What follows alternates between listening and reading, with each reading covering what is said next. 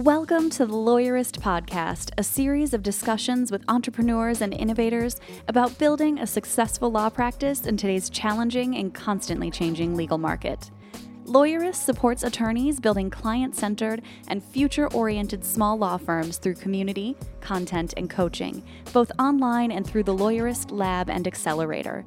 And now, here are the co authors of the Small Firm Roadmap and your podcast hosts.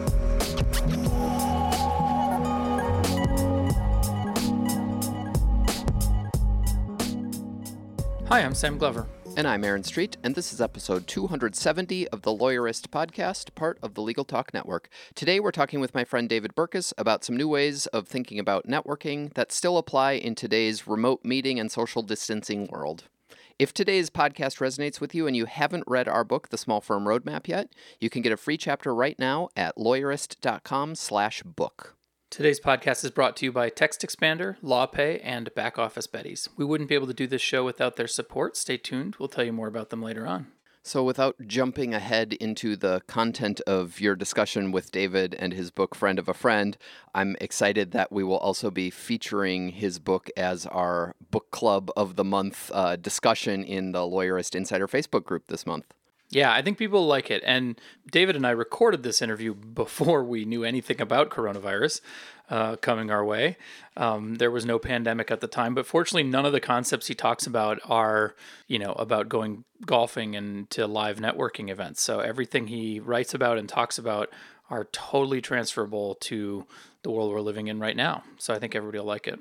Yeah, so if you'd like to participate in our book club discussion in the Facebook group, um, you can pick up a copy of his book, either a print copy or an ebook copy, and join us for the discussion of these new networking ideas in April. Yeah, find us on Facebook for that. And if you haven't joined Insider before, you can do that on the front page of Lawyerist. Uh, just register an account, and then you'll be welcomed into the Insider Facebook group, and you can join the book club. And now here is my conversation with David.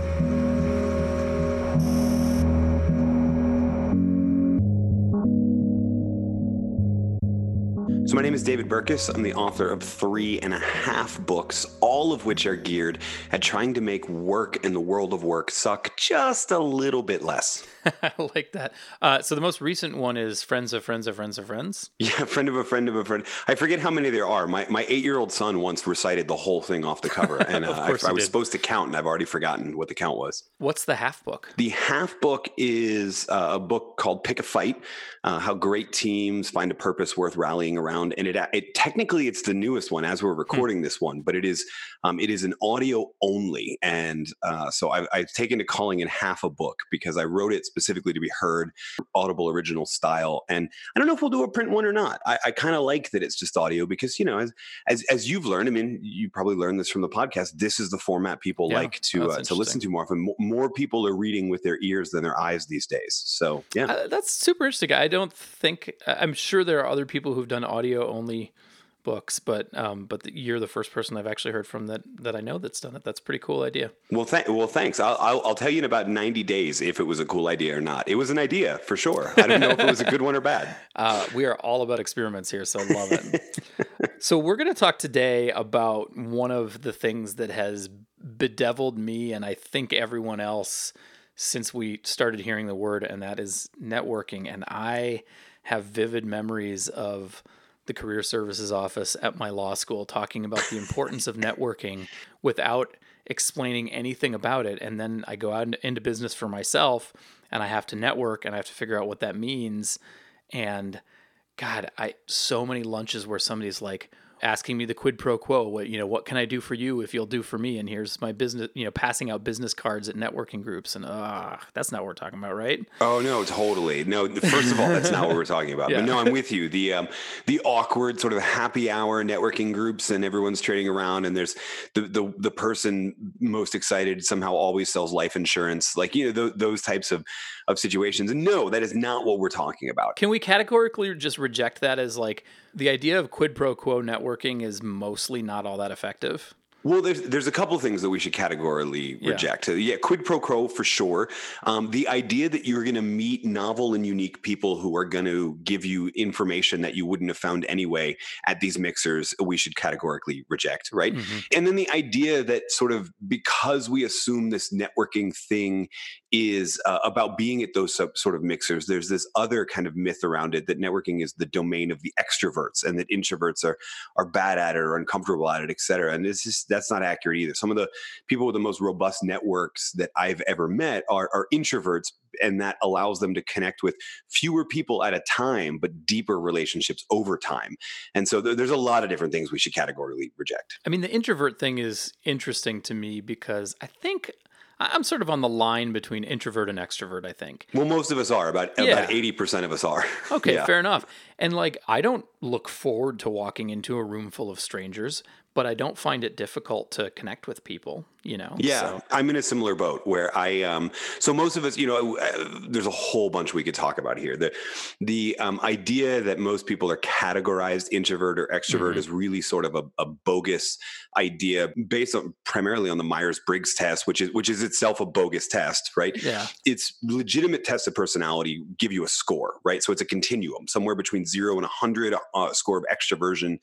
And there are a couple people that are like super 100. You've met them. Right. You've probably met them too early in the morning and hated them, right? um, and then zero would be that total sort of reclusive introvert. But most of us fall in the middle. Like it's a normal distribution, an inverted U. And so most of us fall in that middle place. And, and I'm in the same boat. I score higher on extroversion than my wife does, for example. She really doesn't like going to those those events. And we'll go to ones related to her profession. And I'm the one in charge of working the room, right? Like I've gone to recruiting dinners for her company and been the one telling people why they should come to work at the, and it doesn't, I, I don't get paid anymore for bringing them in. Like it's not even my company. So you just use the phrase working the room, which comes up all the time in networking. Should that be a thing we're trying to do? And if so, what does it mean to be effective? No, I, I, I don't think you have to do it. I think, and this is this goes back to that idea that I was, I was hinting at, right? That the difference at one of those events between uh, people who score high on extroversion or people who score low and hence tend towards introversion is that are, are you working the room in that you are talking to lots of different people i really i actually legitimately enjoy this is a terrible analogy but almost like at a buffet where you get a little taste of everything and you decide who is like the coolest person that i want to interact with like i don't Right. I don't like the idea that, oh, I didn't at least get a little time with that person, so I didn't get to know more about them, right? Mhm.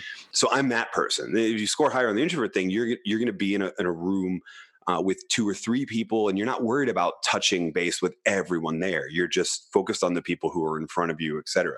If you look at the research, it's almost a wash, but it actually tips towards the introverts over time because when you learn more about somebody because you spent longer time in conversation with them and you let that conversation wander you have more reasons to reconnect you might have you might find more things in common which is great but you also just now you have more information about that person so you have more reasons why you would circle back with them Hmm. in 60 to 90 days because something triggered them in your mind or something like that. So you tend to actually do better over the long term going for small and, and not doing that work the room thing. However you know it's it's not about one individual piece of advice. Like this is the biggest problem i think that people hate networking is I told you I'm an extrovert. If you lean more towards introversion, it's a little bit different. Most of the networking books that we read, the advice columns that we find when we Google and whatever, they're written by a very specific personality. They're written by Mhm. usually those extroverted people, usually those room workers, Who are in sales? usually the ones that are in sales. You'll, you'll find you'll find people talk about the uh, numbers game, which is goes Mhm. hand in hand with the worker room thing, right? That if you meet hundred people, five of them will be prospects, one of them will be a client. So you just need to meet more people. Like that sounds like a terrible way to go about one's life. But that's the advice. And then we try and follow that advice. And we're not that personality. We're not in that profession, right? We're, we're not any of that. And so it just feels weird and awkward and, and inauthentic, right? So the big thing I want to stress isn't that it's better to work the room or it's better to have a conversation with you. It's better to do whatever comes naturally to you based on your personality and your past experience. And then trust that as long as you're being deliberate about either strategy, it's all going to work out for you in the end. I think this is the core of your thesis is that effective networking is about making friends, right? Yeah. In whatever way you make friends. yeah, I, I, would say it's about making friends, and I would say it's about understanding the friends, the, the, the friend of a friend. That's the reason we called the book. Yeah. Understanding the friends that you're about to meet, mm-hmm. you know, or or getting more deliberate about who you meet through your existing network of friends. So I, I mean, most of the time I tell people that those networking mixer things, like, right. you, you don't have to go to any of them if you don't want. I think depending on your profession, you definitely want to be involved in your trade association or your professional association. But you know, people even say like, "Oh, I go to the conferences and I never go to the sessions. I just stay out in the lobby." Like every most of us hate that guy. Yeah. Right. Go to the sessions. Engage in an interesting conversation. Hmm. Ask a question from the speaker that triggers follow up discussions with other people who in the room. That's actually more effective because that's how we that's how we make friends. We don't usually make them face to face and decide. I mean, my six year old does, right? Make friends by running up to somebody on the playground and going, "Do you want to be friends?" Right, right. I love watching my kids make friends. They're just like, right. They just see someone and they're like, "We're going to be friends."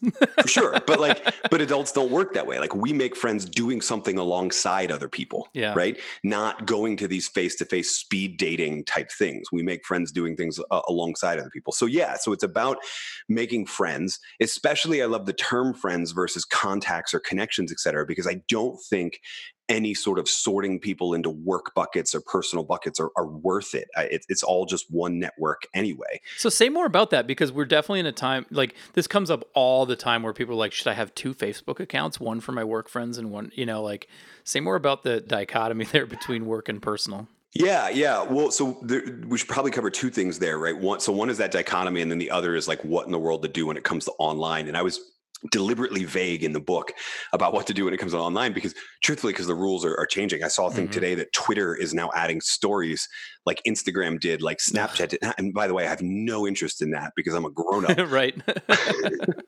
But but part, some of it is is the way that we um, work off of defaults of technology right? So our Outlook or a contacts app in our phone. Right. Right underneath name, it wants me to put the title and the company of someone, right? Which means you almost are immediately triggered. Like, is this a work person or is it not? But then there's there's also like when you're going to those meetings and you're meeting with the quid pro quo people, they're trying to filter through all of the connections they make. And is this going to be a viable business connection? And like first of all, you have no way of knowing that. That's what feels gross, right? Is like assigning value to people based on their val, you know, how valuable they can be to you. Right. And so, ah. so, you know, that's in a lot of the, not, I mean, I don't think that's deliberately in a lot of the advice books, but it's the accidental message that is caught totally in those advice books is that when we say networking, we're talking about professionals. So you meet your friends differently than you meet your professional people. No, you don't. Not if you're doing it right. right. Yeah. So there's that element. There's also this, and, and we could talk about this a, a little bit at length um, as well, because there's a lot to dive in around this. There's this concept called multiplexity, which is refers to the context for connections that we have with people. So sometimes you know people through one dynamic, and other times you know through people with multiple different contexts, right? I I have friends that are just my friends, and I have friends that our kids go to school together. So we're also like parents of that classroom. Yep. I have business associates who I go to church with, so we're in those two domains. Like, and so putting people because we're all multifaceted, just trying to boil people down to one facet usually doesn't work. The other thing that we find is that when we take a multifaceted approach to people and want to get to know all that sort of stuff, they all kind of bleed together. Right. In, in particular, like with respect to the Godfather, there's no such thing as it's it's not personal; it's just business. Personal becomes business very often in life. Yeah. My favorite example is Procter and Gamble, the mega uh, billion dollar consumer products company, that started because Mr. Procter and Mr. Gamble were both told by their father-in-law that they should go into business together. Father-in-law, that's a weird hmm. phrase. Yeah, they were married to sisters, right? Like it was oh, interesting. the ultimate kind of personal connection, and it turned into business opportunity. We find that all the time. I mean, you talk to any entrepreneur, you talk to any any lawyer, right? How do you find a lot of people? It's not through just these networking events. It's through this sort of word of mouth amorphous thing that blends categories. So my argument is it doesn't make any sense to have those categories in the first place if all of that network is just going to spill over into different categories anyway. That does suggest to me something that that you you've also talked about which is that if my friendships tend to be stronger where there are multiple categories, then you know that hi i'm sam what do you do? is is probably the wrong way to start those relationships because that's um, compartmental. What i should really be looking for is other areas where our interests overlap Yeah, there, I mean, there's a myriad of problems with the "What do you do?" question, Mhm. right? The first is that it sends a really strong signal that I'm looking for people I can categorize in the work bucket. You know, it's Yes. it's a question favored by the quid pro quoers, by the numbers game people. Um, the the other reason, let's be honest, is if the Gallup research on uh, employee engagement is right, then 70% of North Americans are disengaged or actively disengaged from their job, which means that seven out of 10 people it's not how they define themselves. Yeah. Right. Seven, seven out of 10 people don't want to answer your question anyway because they don't like what they do. Right. And, and you know, you know, when you've stumbled into this because someone will say, Oh, I'm just a whatever. Right. I'm trying to think about how to start that conversation though, because I feel like if I walk up to somebody and say like, "Hey, what's your favorite hobby?" It's going to sound like overly cute, you know? Like, yeah. Oh, are you, can trying to pull a thing? Like, so you can you can say a couple different things, right? Um, tell me about yourself is a broad question. If you want to talk to me about work, you can talk to me about work. If you want to tell me about your family, etc. I don't usually go with the hobbies question. I actually, you know, we we, we introduce our ju- each other, and then I'll usually jump to something like, "What's going on in your life that's really exciting? What excites you right now? What are you looking forward to?" Which is a forward-looking version of the same question yeah. or what's happened in the last year that was been really uh, exciting so, so which is you know backward looking something like that because again you can ask in a in a, a work way or not way if, if it's a if it's less of an official worky type worky i just coined a term by the way it's an adjective for work feeling um, type event I, I may throw and try and disrupt it by asking like a, where did you grow up uh, it Sure. really depends on the person though, because that can turn into sometimes feeling like, where are you from? Which I think is a very different question and can be received differently. So little questions like that. If, if I'm further, the other thing you can do is go ahead and ask the what do you do question, but be ready with other follow ups if you catch Yeah. that just a thing, right? Try to get a better picture of the person. Right, right. So, um, and then if you really want to want to be a total, um, well, you said you don't like asking the "What's your hobbies?" thing. Well, I I like to ask random entertainment questions instead. So, like, have you seen any good movies lately? Hmm. Um, have you read anything really exciting lately? Sometimes, if I'm if it's in the right environment, and um, usually I'll only do this if I'm meeting someone through someone else because there's already a rapport there.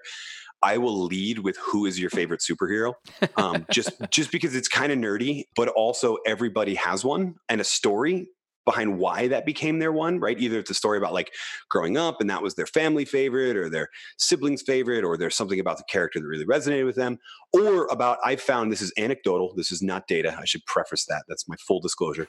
I have found in asking this question about two out of 10 people hate superheroes. Nobody's in the middle, right? like the nah, they just or they or they just think it's dumb. And but I can still follow up. Oh, interesting. Okay, so when you were a kid, like what did you really grow up idolizing? What did you really grow up watching, et cetera? Because everybody did something. Right. Maybe they're just prejudiced against people who wear their underpants on the outside. Right. Yeah, exactly. And, and people who prefer capes. I mean, I'm saying they're, they're still pretty stylish. We did away with those in the 20s, and I have no idea why. So we need to take a quick break to hear from our sponsors. When we come back, um, we're going to give you three takeaways. Like this is going to be a very uh, action-oriented podcast. We're going to give you three takeaways for how to do a better job networking that I think everybody can get their heads around. So we'll be back in a minute. Part of building a successful practice is finding the right payment partner. It's important to work with a processor that understands the complex rules for legal payments. LawPay is the only payment solution that ensures trust account compliance for both credit card and e-check transactions. Trust the only payment solution offered through the ABA Advantage program and all 50 state bars. LawPay. To learn more or to get started, visit lawpay.com/lawyerist today. Support for today's episode comes from Back Office Betties, the only virtual receptionist service exclusively dedicated to small law firms that offers a plan with unlimited calls. Their highly specialized service boasts customized call handling, relentlessly friendly team members, and unmatched quality. The Betties are ready to help you grow your firm even when you're out of the office. Visit www.backofficebetties.com slash lawyerist to try them out for one week free. Use promo code PODCAST to receive $150 off your first month. Boost your productivity and save time typing with Text Expander. You can make your own snippets or share and manage snippets for your organization, even if your team works from home. You'll reduce errors and increase productivity. Text Expander can save you so much time, it's like getting an extra employee.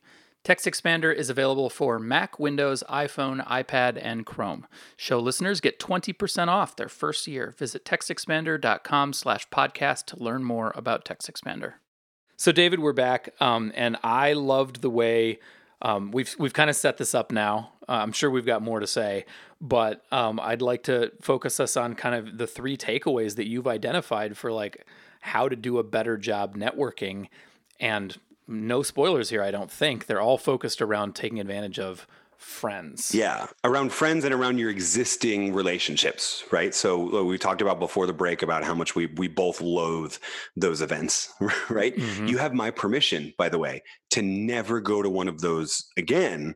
Some people unfortunately have it in their like performance appraisal, how many networking events you go to. So I guess I'm not giving you permission in that situation. Um, I would give you permission to look for a different job. I can give you that. Yeah, and have or have an argument about how your performance is appraised. Right, right, exactly. to, to argue that you should change your KPIs. But mm-hmm. so if, if, you do these three things, you never have to go to one of those events again, right? Which I think is a Fantastic. strong bonus for a lot of people. Um, and the first one is really just develop a system or develop a habit of reaching back out to your weak ties or dormant ties. Now, those are two very nerdy sayings in the world of network science, which is the foundation uh, of the book. But a, a weak tie is somebody that you know, but you don't know that well inside of an organization. Like if you work for a large organization, I like to describe weak ties as those people you know, but you only see them when there's cake in the break room. There you go. Right. Yep. In the case of you're an entrepreneur or you run your own firm or something like that, these might be people that you see at the monthly association lunch, but you've never really had longer than two minutes. They're people I would call acquaintances. Right. Yeah, yeah, exactly. Acquaintances. In fact, that's actually the term that most of the people interviewed in a study by Mark Granovetter. Mark was the one that coined the term weak tie, but most hmm. people hmm. said that, right? And then there are dormant ties, which are people that you know and at one point knew really well, right? Maybe you saw them all the time because you had the same job or you went to college together. I, I always like to say for guys, like this is the computer put you guys in, next to each other in the same dorm. and so you saw, yep. right? Because that's how we develop our relationships. Oh, you're convenient. I really appreciate this one because like I'm at the point in my life and it sounds like from, I've heard you mention a couple of ages of kids. Like I think you're probably there too, where you kind of disappeared off the face of the planet for five, six, seven years. Yeah. In order to raise kids because that has to be your focus. Yeah. And then you're sort of re-emerging into society and you realize that you don't have any friends anymore yeah. um, because you've let them all go. And I love this one because it's sort of another reason why I should be reaching out to people I've lost touch with, which is something I really want to do anyway. Right. Um, and if there's also, you know, I don't want to reach out to them because I'm hoping they have a secret business deal that I haven't heard of yet. But right, or they, or they, you know, I really do need someone to explain to me how this essential yeah. oils opportunity works. Right? Yeah. Somebody did that to me once, where they're like, "Hey, it's been I haven't heard from you since high school, and I have a deal for you." And I was like, "Right? No, no, no. We hate this." Right? and this is unfortunately where the networking advice books go awry. Right? So Mark Granovetter's yeah. research has been around for almost 50 years. A lot of the advice books have picked up on it, but the advice that you get is, "Do you need a new job? Well, you're going to find it through your weak ties. So go, no, but like yeah. people can smell desperation on you, yeah. right? And they can smell when you're using them to join my network marketing company, right? So a, uh, a couple different things to say here. One, which is one, like don't have an agenda when you're doing this. Your goal in reaching back out to people. I mean, I mean, obviously, if you were unexpectedly laid off or something like that, coronavirus destroyed your industry, and so now you have to go find something. That might have been too soon. I apologize to anyone. it's not even too soon. It's, you're you're anticipating the future. Yeah, think. I guess that's true. It's very soon anyway, you, so you're in one of those situations where life happens and you really are desperate. Like I get it. Best time to plant a tree was 20 years ago. Second best time was today, mm-hmm. right? But the bigger thing is to get into a habit of doing it regularly. I had a pretty good transition when my kids started going to school and I had more time for people because I was regularly checking in every two or three months with a lot of friends or using the kids' excuse to fall out of touch with people I wanted to fall out of touch with. But anyway, they are good for that. the idea here is you're just looking for catch up. You're just looking for a touch point. And so there, there are systems in place that you can use. I'm, I'm a big fan of a few of software and apps, but I found that as I started doing the research and started using them and et cetera, a solid like nine months of using them, I didn't need them anymore because what I had done yeah. was I had developed a habit. And we live in an age where it's it's insane how easy this is. You're walking along the street and someone pops into your head. You remember something from college, right? A joke that you used to laugh at or something like that take the 15 seconds to pull out your phone. You were probably staring at it anyway when your mind was wandering. And text them or email them or whatever. Right. Yeah. Text them, email them, direct message them on, on Facebook if they still have one of those. Like there are so many different ways you can reach out. And here's all you have to say Hey, I was thinking about you today. If there's a reason you can put because, but if you, they just popped in your head, just say that. And I hope you're well. No reply needed. And then just sign off. And, and I like the no reply needed because yeah. it's the opposite of the essential oils thing right? It's the I have no agenda. I just wanted to send you some well wishes. And most of the time, people will actually reply, and you'll find yourself in this either catch up back and forth of emails, or you'll actually say, like, you know what, let's jump on the phone sometime in the next week and let's just chat and catch up. I just literally, before we recorded this podcast, I was on a catch up call with somebody that I hadn't talked to in like 90 days because I had sent them a, a random email, right? So those, those things happen. They happen organically. And I find if you just take the time to do that, that'll happen in your life. If you notice and do it, you'll do it three to four times in a week. And that's more than enough to what I started calling it now. That's more than enough to reset the stopwatch of awkwardness, right? When, right. when I go for a certain period of time without talking to Sam, for example, the stopwatch starts. And the longer it goes, the more awkward it is to reach back out to them. Totally. But if every 90 days, six months, even just once a year, I'm checking back in, sending them an article that made me think of them, congratulating them on the fact that their team won the Super Bowl, what it, what it, like whatever reason it is, it doesn't matter. It still resets that stopwatch. And now if they need me, they feel comfortable coming to me. And if I needed them, I feel comfortable coming to them because it's not that college friend trying to sell you on something. It's just a friend mm-hmm. that I talk to every couple of months. And I actually need help. And so I'm asking for help, but it's not awkward at that point. On the subject of agendas, I've realized recently, I, I feel like when you, you know, may, maybe this is a, a, point in life thing, or maybe it's just an evidence that I'm clueless sometimes, but we organize all of our friendships around events. Like, do you want to come over for dinner? Mm-hmm. When's the last time you invited somebody over to just hang out? Hmm. Like, do you just want to come over and hang out with me? Yeah. Which we used to do all the time, right? College was all about just hanging out, maybe drinking some beer um, maybe getting into trouble. But you just would do that, and and now everything has to have an agenda. And I've I've tried to do a better job of recognizing that there are some people, and maybe a lot of people, who I actually just really want to spend time with. I just kind of want to hang out, and I've tried to do a better job of just inviting people with absolutely no agenda, not even you know, maybe we'll go get coffee, but maybe we'll just sit on the porch and, and watch the world go by for a while. Yeah, I like that. I like that a lot. I, I feel like if I were asking people to do that, I would be asking them to Netflix and chill, and that might be taken the wrong way. um, You'd want to be careful. Yep. well, so what I find, I'll tell you this. I partly because I bought a Traeger about a year ago and it changed my life. Wait, what is a Traeger? A Traeger is a pellet grill that allows you to smoke but also grill uh, and ah. makes like if you want to do ribs or something like that, it's really easier than a traditional smoker because it feeds the wood for you. You don't have to. That's totally hanging out, right? Right. Yeah. But so so right. So that's what I, I, will do often is I'll invite people over for dinner and uh, deliberately invite them over for dinner before the dinner starts. Like we're gonna cook together. Yeah. Right. So we're doing something. We're even having dinner, but we're also doing it at my house, mm-hmm.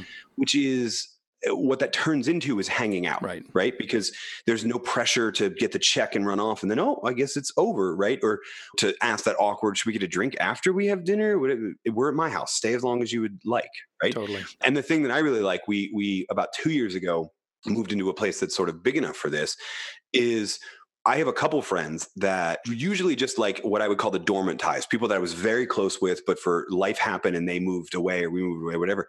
We're now that our kids are all at the same ages because we were all at the same ages.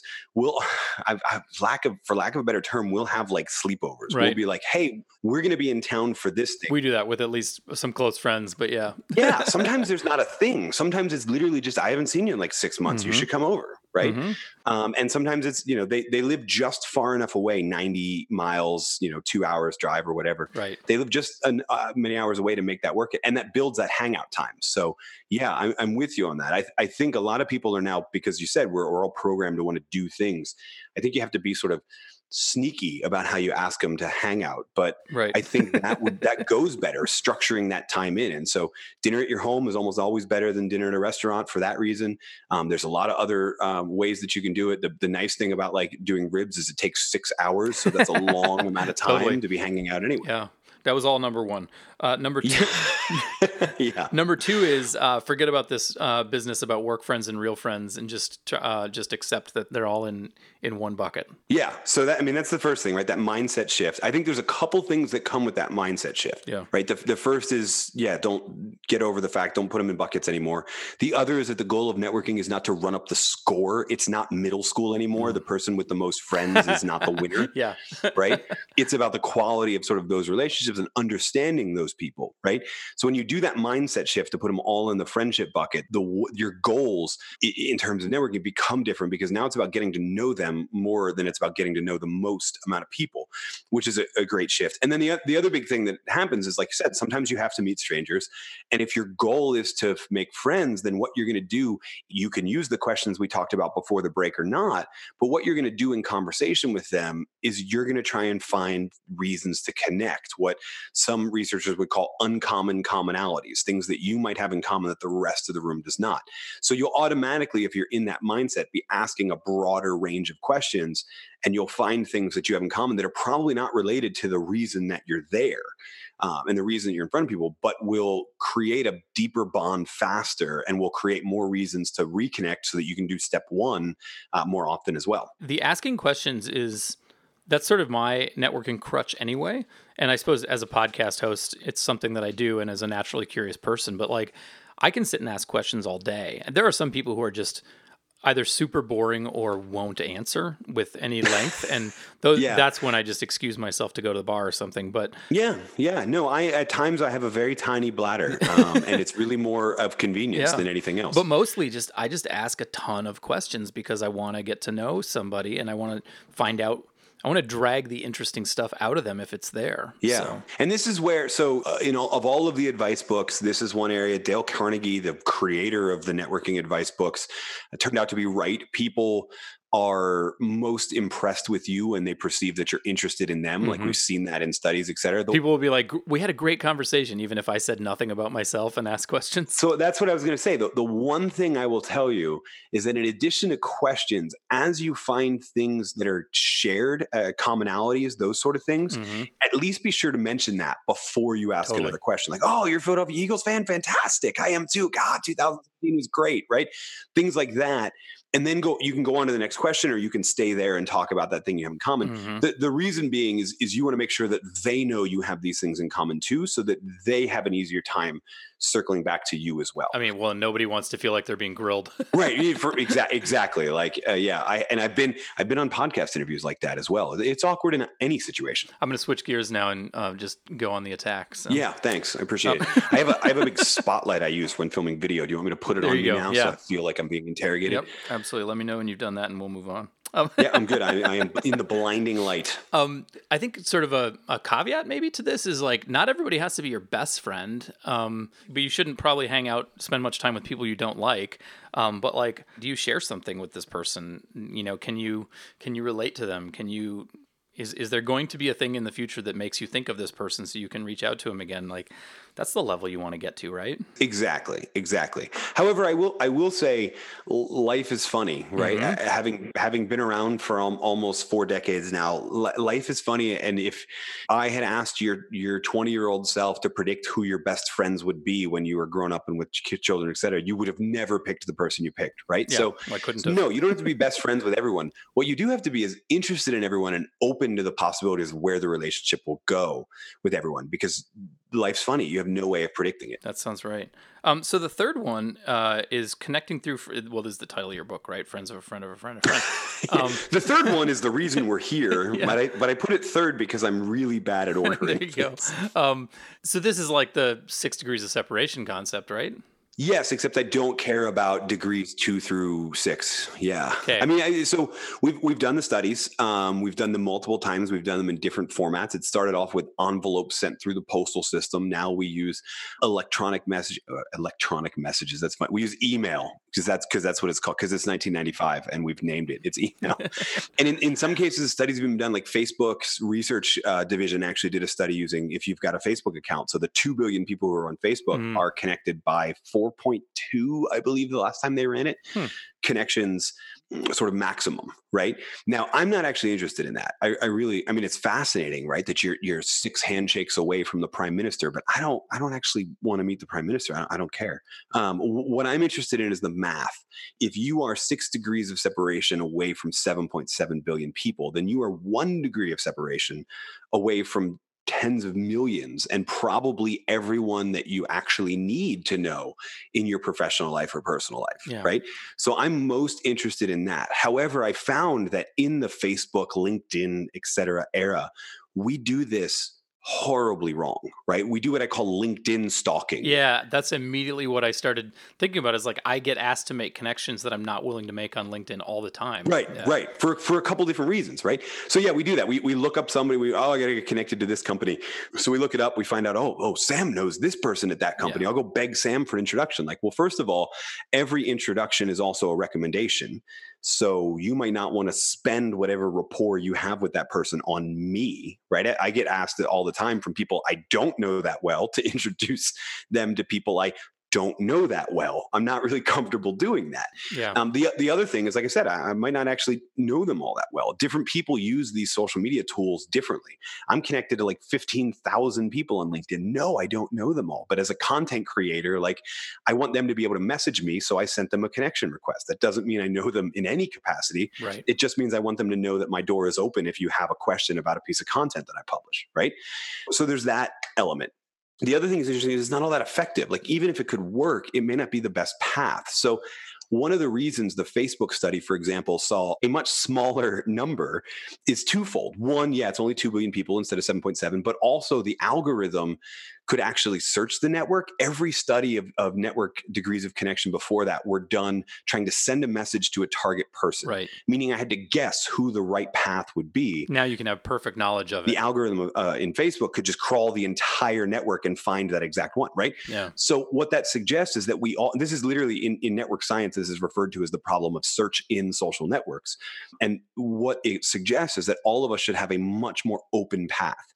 So most of the time you'll be able to connect connect through a friend of a friend, but you have to have an open path. You have to ask a lot of people a question like, who do you know in blank? Mm-hmm. Who do mm-hmm. you know in this company? Or I'm moving to this city. Does anyone know anyone in this city? Or the, the answer I give for a lot of professionals is uh, you know i was i did an interview on a on a car sales podcast for example and i said don't ask who do you know that wants to buy a car that's a terrible question right mm-hmm. because how many people broadcast that they want to buy a car ask who do you know that it just expanded their family just had a child for example because you know you're going to need to uh, move from that cool little coupe to uh, an suv or a minivan uh, they're really the same car just one's in denial you, are going to have to to move you're, you're in a life stage that necessitates a different automobile yeah hey, that's a stage most people can think of somebody in, right?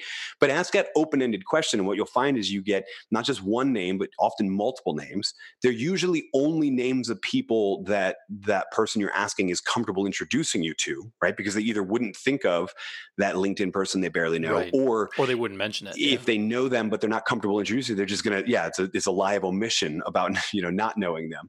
Um, so you're much more likely to actually get an introduction. And then the other thing I say in the search and social network thing is if you ask it of multiple different people and like four people all have the same name on their list, that's a really good sign not only that a connection with that person will be easy but also that it'll be beneficial for both people because you have that many people in common that you both see something in so you're probably going to make a good friendship connection with that person. You talk about something else that isn't obviously like it's not a to do it's more of a fact which is um, that your network both reflects you and influences you. Yeah. If your network is a is a bunch of unhappy people, then you're probably going to be an unhappy person. If your network uh, doesn't exercise and is overweight, you're more likely to be overweight. Which I guess my takeaway from that is it's a good reason to care about who's in your network and not be the kind of person that just hands out business cards to everybody because if you're going to have somebody in your network, they should be somebody that you do have something in common with and that maybe is a positive influence.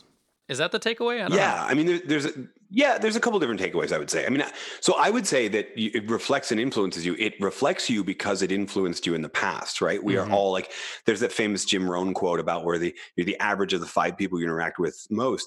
Um, Jim's, I'm not sure about the average thing. Jim's right. The, the thing that he's wrong about is that it's actually much deeper than that. We, we know from a bunch of different studies and what's called the three degrees of influence that it's not just the people you know, but people who are one degree or two degrees of separation away from you actually do have a, a statistically significant documentable causal, not just correlational relationship to things like your obesity rate, your whether or not you smoke, your happiness level. I think you said like six percent of your happiness is due to the people two or three degrees away from you. Yeah. So so uh, if you have if, if people that are three degrees away from you that you haven't met uh, more are more likely to say that they're happy with their life. So more of them say they're they're happy or satisfied with their life than say they're unhappy or dissatisfied. Mm-hmm. You have a six percent greater likelihood of answering that same question in the affirmative that you're happy with your life.